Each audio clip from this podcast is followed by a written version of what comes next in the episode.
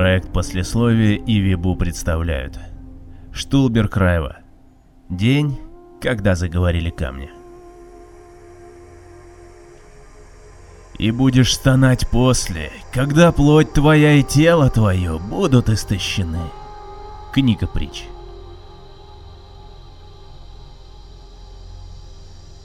Ноябрь 2145-го я встретил на марсианской гаупвахте. Вы не можете понять, что такое марсианская гаупвахта. Даже если вам приходилось сидеть там на Земле, едва ли вы можете представить себе, как сильно губа на Марсе отличается от земной. Впрочем, началось все именно на Земле. С того сержанта из военной полиции. А если быть точным, то все-таки началось все с Орлин. Наверное, мне полагалось завоевывать и покорять ее, добиваться благосклонности, звонить, надоедать и вообще заниматься всякой подобной ерундой, которой так охотно предаются молодые люди и с не меньшим удовольствием принимают на свой счет девушки.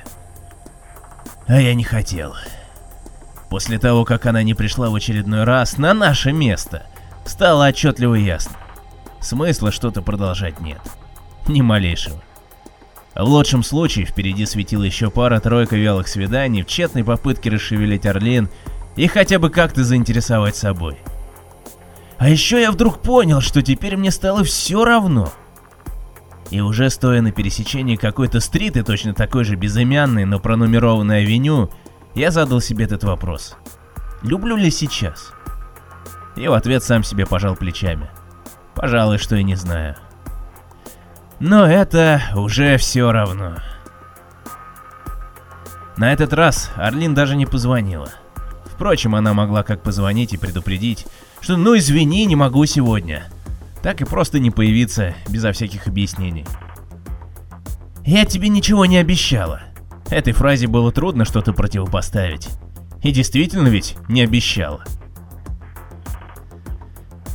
«Я бы такого не стерпел, Флай, я бы не стерпел», — говорил в таких случаях Борис. Без назидания, впрочем. И тогда я несколько дней удерживал себя от звонка. А потом снова набирал ее номер. Если только наш корпус не занимали очередным бестолковыми учениями. А в тот вечер нет, ничего не перевернулось внутри, всего лишь стало все равно. Наверное, появись она за спиной, я бы не сделал и шага назад, но продолжил путь в казарму. Тогда почему при каждом шаге в ушах выбивается ее имя? Орлин, Орлин, Орлин. Но это было неважно. Я понял, что больше не совершу ни единого шага навстречу, потому что бесполезно. Если хочет, пусть совершает эти шаги сама. А нет, ну так что же. Но она не совершит их, я точно знал, что не совершит. Иначе я бы двинулся к ней. Но не первым, потому что это означало идти одному. А я так устал. В какой-то старой книге читал, герой вернулся с войны и не мог найти в себе сил что-то начать. Ему хотелось завести отношения с женщиной, но только если та возникла в его жизни вдруг. А завоевывать и покорять желания не было. Война высосала его душевные силы. Я не был на войне, но Орлин точно так же истощила меня. Впрочем, последующие события той осени заставили думать, что война не самое худшее место в сравнении с тем, где довелось побывать мне. Но в тот апрельский вечер я пока еще вернулся в казарму, устал и плюхнулся в койку. Знаешь что, Борис, пожалуй, я запишусь в марсианскую морскую пехоту. Попробуй, согласился тот. Как раз крысы из UIC наведывались, собирали внеочередное рекрутство. Шутишь? Не поверил я. Внеочередное рекрутство созывают только во время спецопераций. Какие у них там к чертовой матери могут быть операции? А я не знаю. Может золото открыли, конвойных требуют. Может с марсианами воевать собираются. Это было как знак. Стоило мне подумать, как получил подтверждение своим мыслям. И в самом деле, отчего бы не подписаться на Марс? Два года на расстоянии в несколько миллионов миль от Орлин. Есть ли лучшее средство забыться? А рванули вместе. Нет уж, покачал головой Борис. Мне и здесь неплохо. Все это марсианское дерьмо не для меня. И уточнил. Орлин? Ну да. Стало быть, все? Стало быть. Это ничего. Ты подумай, Флай, вряд ли стоит из-за нее тащиться на другую планету. Не в Канзас ведь на выходные смотаться. Я ничего не ответил. На самом деле просто боялся, что теперешнее равнодушие сменится на тягу к ней, и я снова позвоню. А с этим пора было кончать. «Из наших без бывал на Марсе, сходи к нему. Поспрашивай, если хочешь», — посоветовал Борис. Я не знал, кто такой бес, но решил, что порасспросить было бы действительно не лишним, и в тот же вечер познакомился с ним. Здоровенный малый, с абсолютно лысым узловатым черепом и угрюмым взглядом. Прозвище бес ему подходило как нельзя лучше. Я невольно представил его на поле боя, вот где должно быть вырвалась вся его бесовская сущность. Впрочем, бывал ли он действительно в бою, я так и не узнал. Бес и про Марс отзывался не слишком охотно. Рутина там. Одни инструкции. Туда нашему брату нельзя, сюда нельзя, там не положено. Патрулировали свой квадрат полгода, потом перекинули на другой груз охране. Вот все обязанности. Внутри базы, правда. На поверхности другие спецы работали. А от кого там патрулировать? Попробовал я уточнить. Все-таки не горячая зона. А кто знает, до нас не доводили. Наши водные патрулировать на предмет подозрительного всякого, а остальное не нашего брата ума. Корпорации вообще не особенно своими делами делятся. UIC? Ага. Те еще заморочки у них. Бес умолк. Я ждал, что он расскажет про заморочки, но молчание продолжалось слишком долго. Так стоит туда вербоваться. Дело твое, можно, если для денег. И подохнуть со скуки, и без баб не боишься. Я хотел заметить, что как раз без баб мне и надо, но бес уже всем видом показывал, что разговор окончен. Ну, бывай. Морпех кивнул мне, даже руки не протянул. Я решил, что он от природы такой, не слишком общительный. Ну что ж, из таких, например, выходят неплохие снайперы. И в тот же вечер случился тот самый сержант из военной полиции. Но сначала я успел подать заявку на марсианский контракт. Не потребовалось ничего особенного, приложить отпечаток пальца к стандартному договору, который я даже толком читать не стал. Рабочая смена сотрудника корпорации, видимо, уже закончилась, так что он весьма неохотно отвечал на мои вопросы. Сказал еще, что со мной скоро свяжется по поводу дополнительных инструкций. Решив оставить в покое эту штатскую крысу, столь же чужеродную в стенах казармы морской пехоты, как и грязный морпех после учений в вылизанном хромовом офисе UAC, я в слегка взволнованном настроении оказался под ночным небом. И взглянул на звезды уже иначе.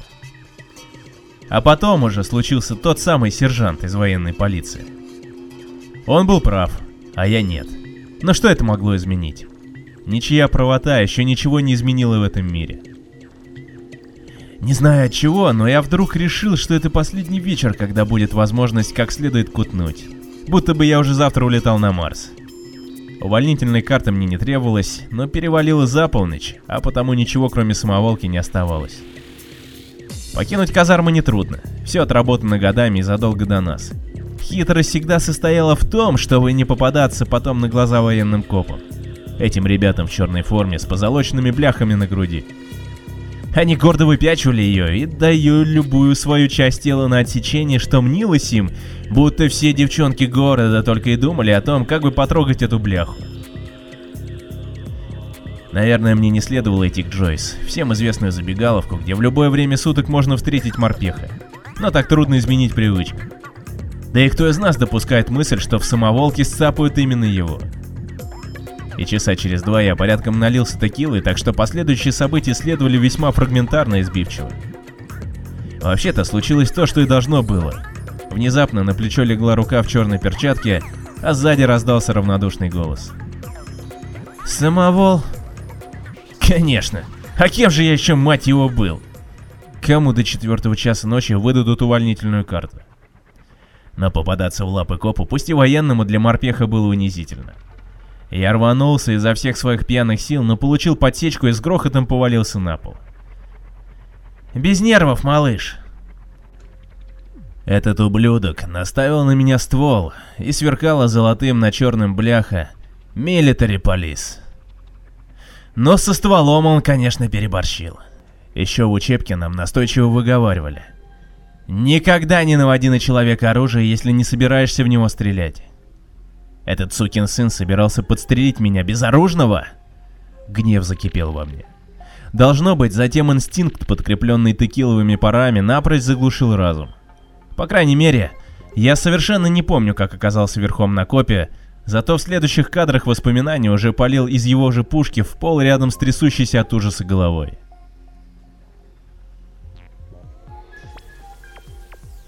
В какое же ты дерьмо влетел?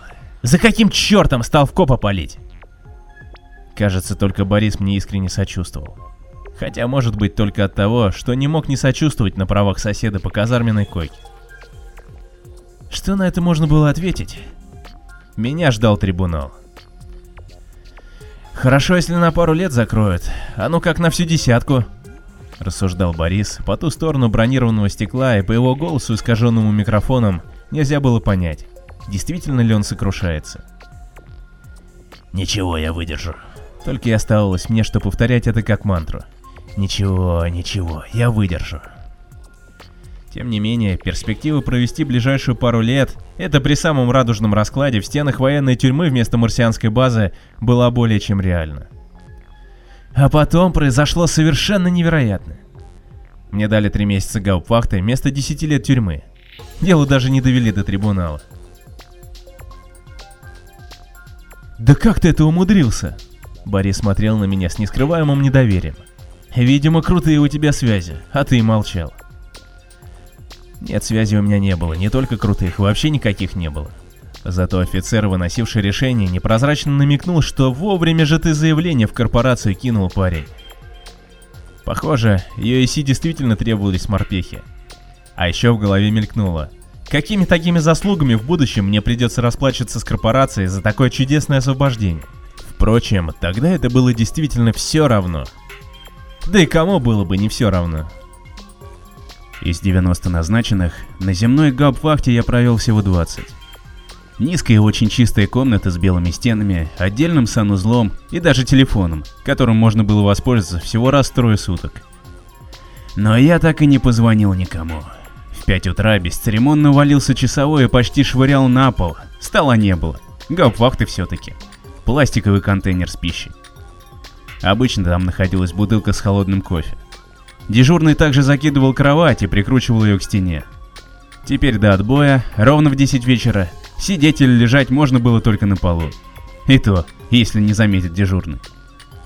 По уставу полагалось только стоять, поэтому стоило часовому заметить, что кто-то из заключенных хотя бы присел, по полу пускался довольно ощутимый разряд тока, что заставляло вскочить в ту же секунду.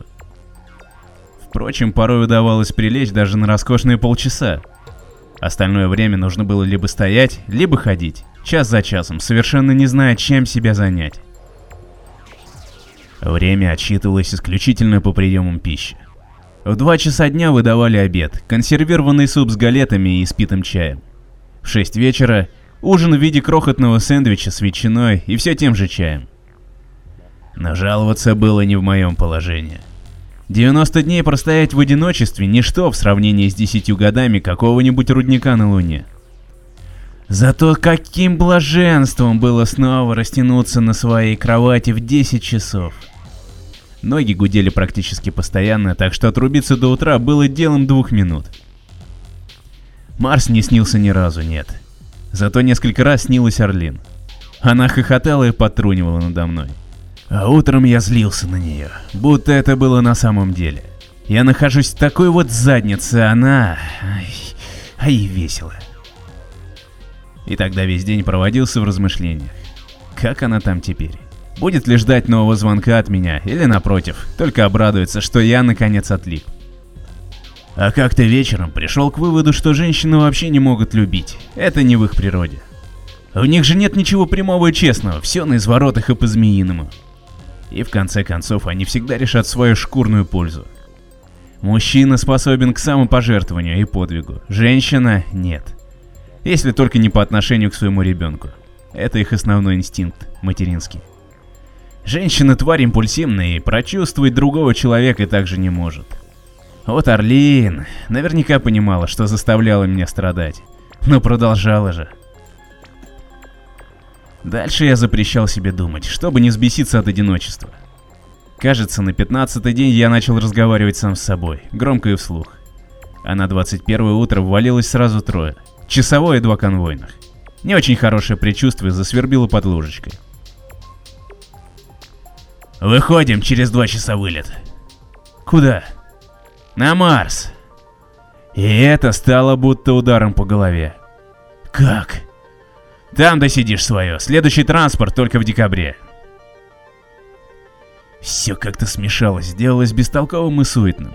С одной стороны, я был рад, что пришел конец моему одиночеству. С другой, как так? Уже на Марс. Впрочем, морпех должен быть готов к тому, что его в любой момент закинут в какую-нибудь задницу.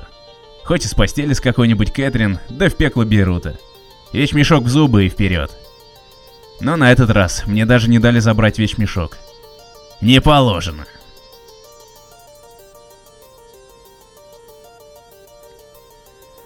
Было раннее утро. Холод продирал до костей даже в автобусе. Меня привезли на стартовую площадку, огромное забетонированное пространство с несколькими белоснежными самолетами. Автобус подрулил к одному из них, и только тогда я понял, что это и были космические корабли. Почему-то прежде представлял их иначе. Как угодно, но только не раздутыми в размерах самолетами. На ослепительно-белых бортах выделялась огромная сине-зеленая эмблема UAC. Вот так просто, я стану астронавтом? А почему бы и нет? Конце концов, теперь не все ли равно? И вид этих вполне земных самолетов успокаивал. Никакого волнения практически не было. Конвойные остались внизу, когда трап подымал меня к открытому люку. В самом деле, куда я из космоса сбегу? Наверху меня встретил какой-то сотрудник. Он дышал свежестью и утренним кофе. «Добро пожаловать на борт!» — улыбнулся, будто стюардесса. «Привет!» Меня едва не передернуло от его вылизанного вида. Проходим направо, там полетные костюмы. Его, казалось, немного смутила моя угрюмость. Там оказались ряды довольно тесных кабинок. Я шагнул в одну. За спиной шипением закрылась дверь, одновременно с этим из стены выехал сверток оранжевого цвета. Когда натянул его на себя, астронавтом себя не ощутил. Скорее заключенным. Костюм плотно облегал все тело, но движение не сковывал а на ощупь самый обыкновенный, тканевый. На выходе столкнулся с еще одним человеком в таком же костюме. Кивнули друг другу. Контракт. Уже второй. У меня первый. Геология? Морская пехота. Незнакомец сделал неопределенный жест головой. То ли уважение, то ли презрение. Сейчас в банку опускать будут. В банку? Анабиозную капсулу. Проснешься уже там. Не скучать же полгода. Я знал, что Марс далековато, но не представлял, что лететь туда придется полгода. А отсек вдруг наполнился людьми. Кто-то заходил в кабинки раздевалки, кто-то выходил и направлялся в люк справа. Незнакомец, геолог, проследовал туда же. А там... Там метров на 200 вперед два этажа и четыре ряда стояли тесные, будто бы и правда банки опутанные шлангами и кабелями, со всех сторон металлические, только отодвижные стенки впереди стеклянные. В некоторых было темно, не рассмотреть, что внутри. И стекло задвинуто. А люди с бывалым видом устраивались в эти капсулы, стеклянная задвижка опускалась, свет внутри газ. Я шагнул свободно, сердце забилось. Было ли тогда страшно? Скорее любопытно. Но ничего особенного не случилось. Капсула стояла слегка под наклоном, так что полулежать было даже приятно. Сделалось темно, что-то зашипело, наверное, усыпляющий газ. «Ну вот и все», — сказал я себе, но, наверное, потому что требовалось в такие моменты что-нибудь говорить. «Прощай, Арлин, я бы все для тебя сделал и любую стену прошиб, но ты...»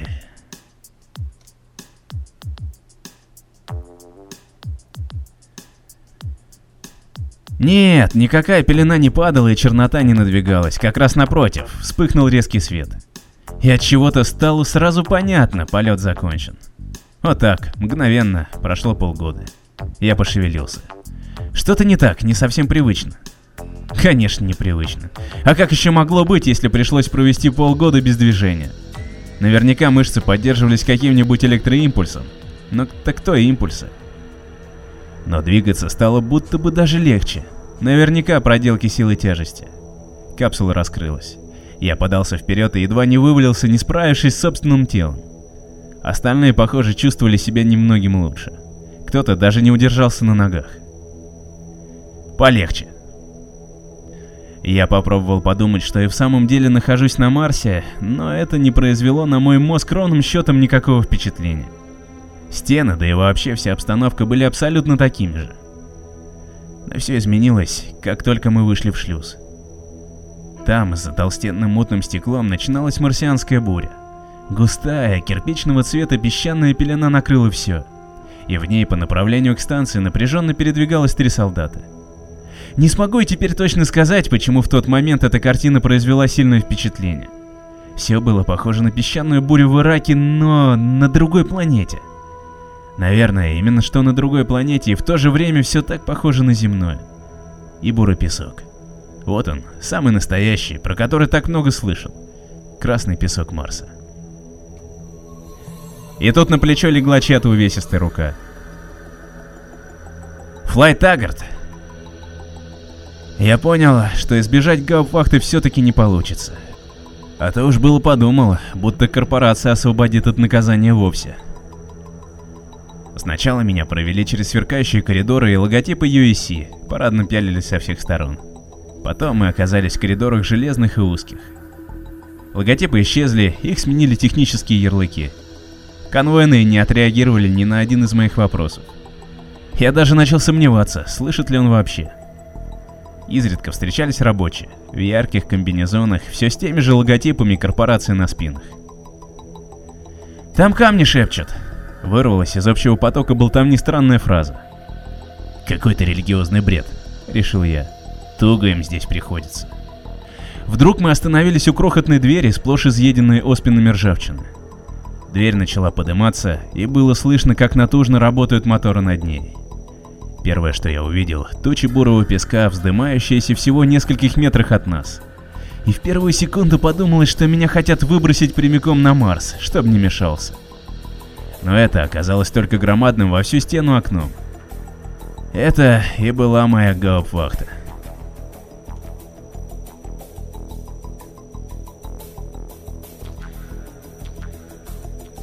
Вы не можете понять, что такое марсианская гауптвахта. Даже если вам приходилось сидеть там на Земле, едва ли вы можете себе представить, как сильно губа на Марсе отличается от земной. Железная коробка 3 на 3 метра с огромным окном из толстенного мутного стекла. Кажется, вытяни руку и коснешься самого Марса. Что, впрочем, так и было. Как ни странно, угнетало именно это. Не думаю, что моя железная коробка изначально была предназначена для отбывания наказаний. Скорее, складское помещение. Но мне предстояло прогнить здесь ровно 69 дней. Именно прогнить. Здесь не было санузла. Только контейнер с биотуалетом, который раз в три дня дежурный заменял на новый. Мой же вопрос о помывке был встречен лишь неопределенным, пренебрежительным хмыканьем. А через неделю тело покрылось мелкими прыщами и принялось нестерпимо зудеть. Чесалось и обросшее бородой лицо. И с каким же наслаждением я вспоминал в раскаленный марсианский полдень прохладу земной губы, ее стерильные стены с отдельным санузлом, Точно так же ледяными ночами, лежа на железном полу и кутаясь в тонкое войлочное одеяло, мечтал о своей земной кровати, которую дежурный откидывал по ночам. Зато о сэндвичах и кофе, тем более консервированном супе, старался даже не думать. Кружка воды и ржаной ломоть – вот что полагалось три раза в день. Утолить голод было невозможно, он только сильнее вгрызался в почти постоянно болевший желудок. А днем мучила жажда. Выданной кружки хватало на несколько глотков. Помогала выучка морпеха, пить регулярно и маленькими глотками, стараясь как можно дольше держать воду во рту. Так можно продержаться на одной фляжке несколько маршевых дней. Обезвоживание едва ли не главный враг солдата. Зато не снилось Орлин. Я вообще о ней не думал.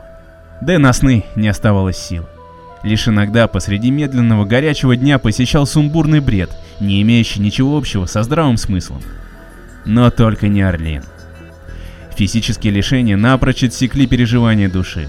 И теперь я прекрасно понимаю того парня из фильма, который, чтобы забыть любимую женщину, отрубил себе палец. Да, они знают, как сделать нам больно. А еще Марс. Буквально на расстоянии вытянутой руки. Такая близость угнетала и завораживала одновременно. Песчаная буря продолжалась несколько дней, в окно ударялись грязно-бурые песчинки, несколько раз от стекла отскочили довольно увесистые валуны. Оставалось надеяться лишь на запас прочности конструкции. Но однажды утром буря улеглась, и кирпичного цвета пустыня распростерлась во все стороны. Пустыня, пустыня. На горизонте, сливавшаяся с таким же кирпичным небом. Я даже не видел самой базы, как не вытягивал шею. Временами казалось, что это на земле, где-нибудь в Колорадо, а временами охватывала паника. Смерть постоянная совсем рядом, ее можно увидеть в окно. Поэтому предпочитал проводить дни, лежа на горячем полу, спиной к Марсу. Но и тогда, казалось, ощущал его тяжелое дыхание.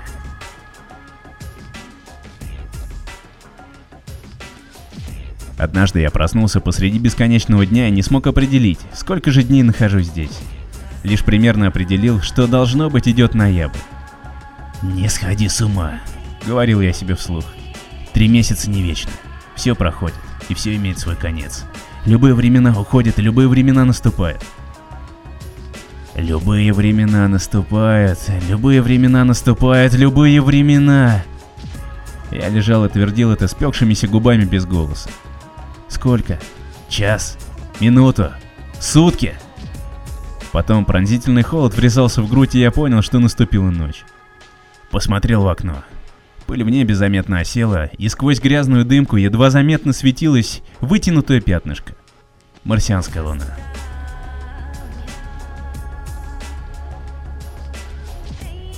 Времена наступают. Времена наступают. Отчетливо прозвучал шепот.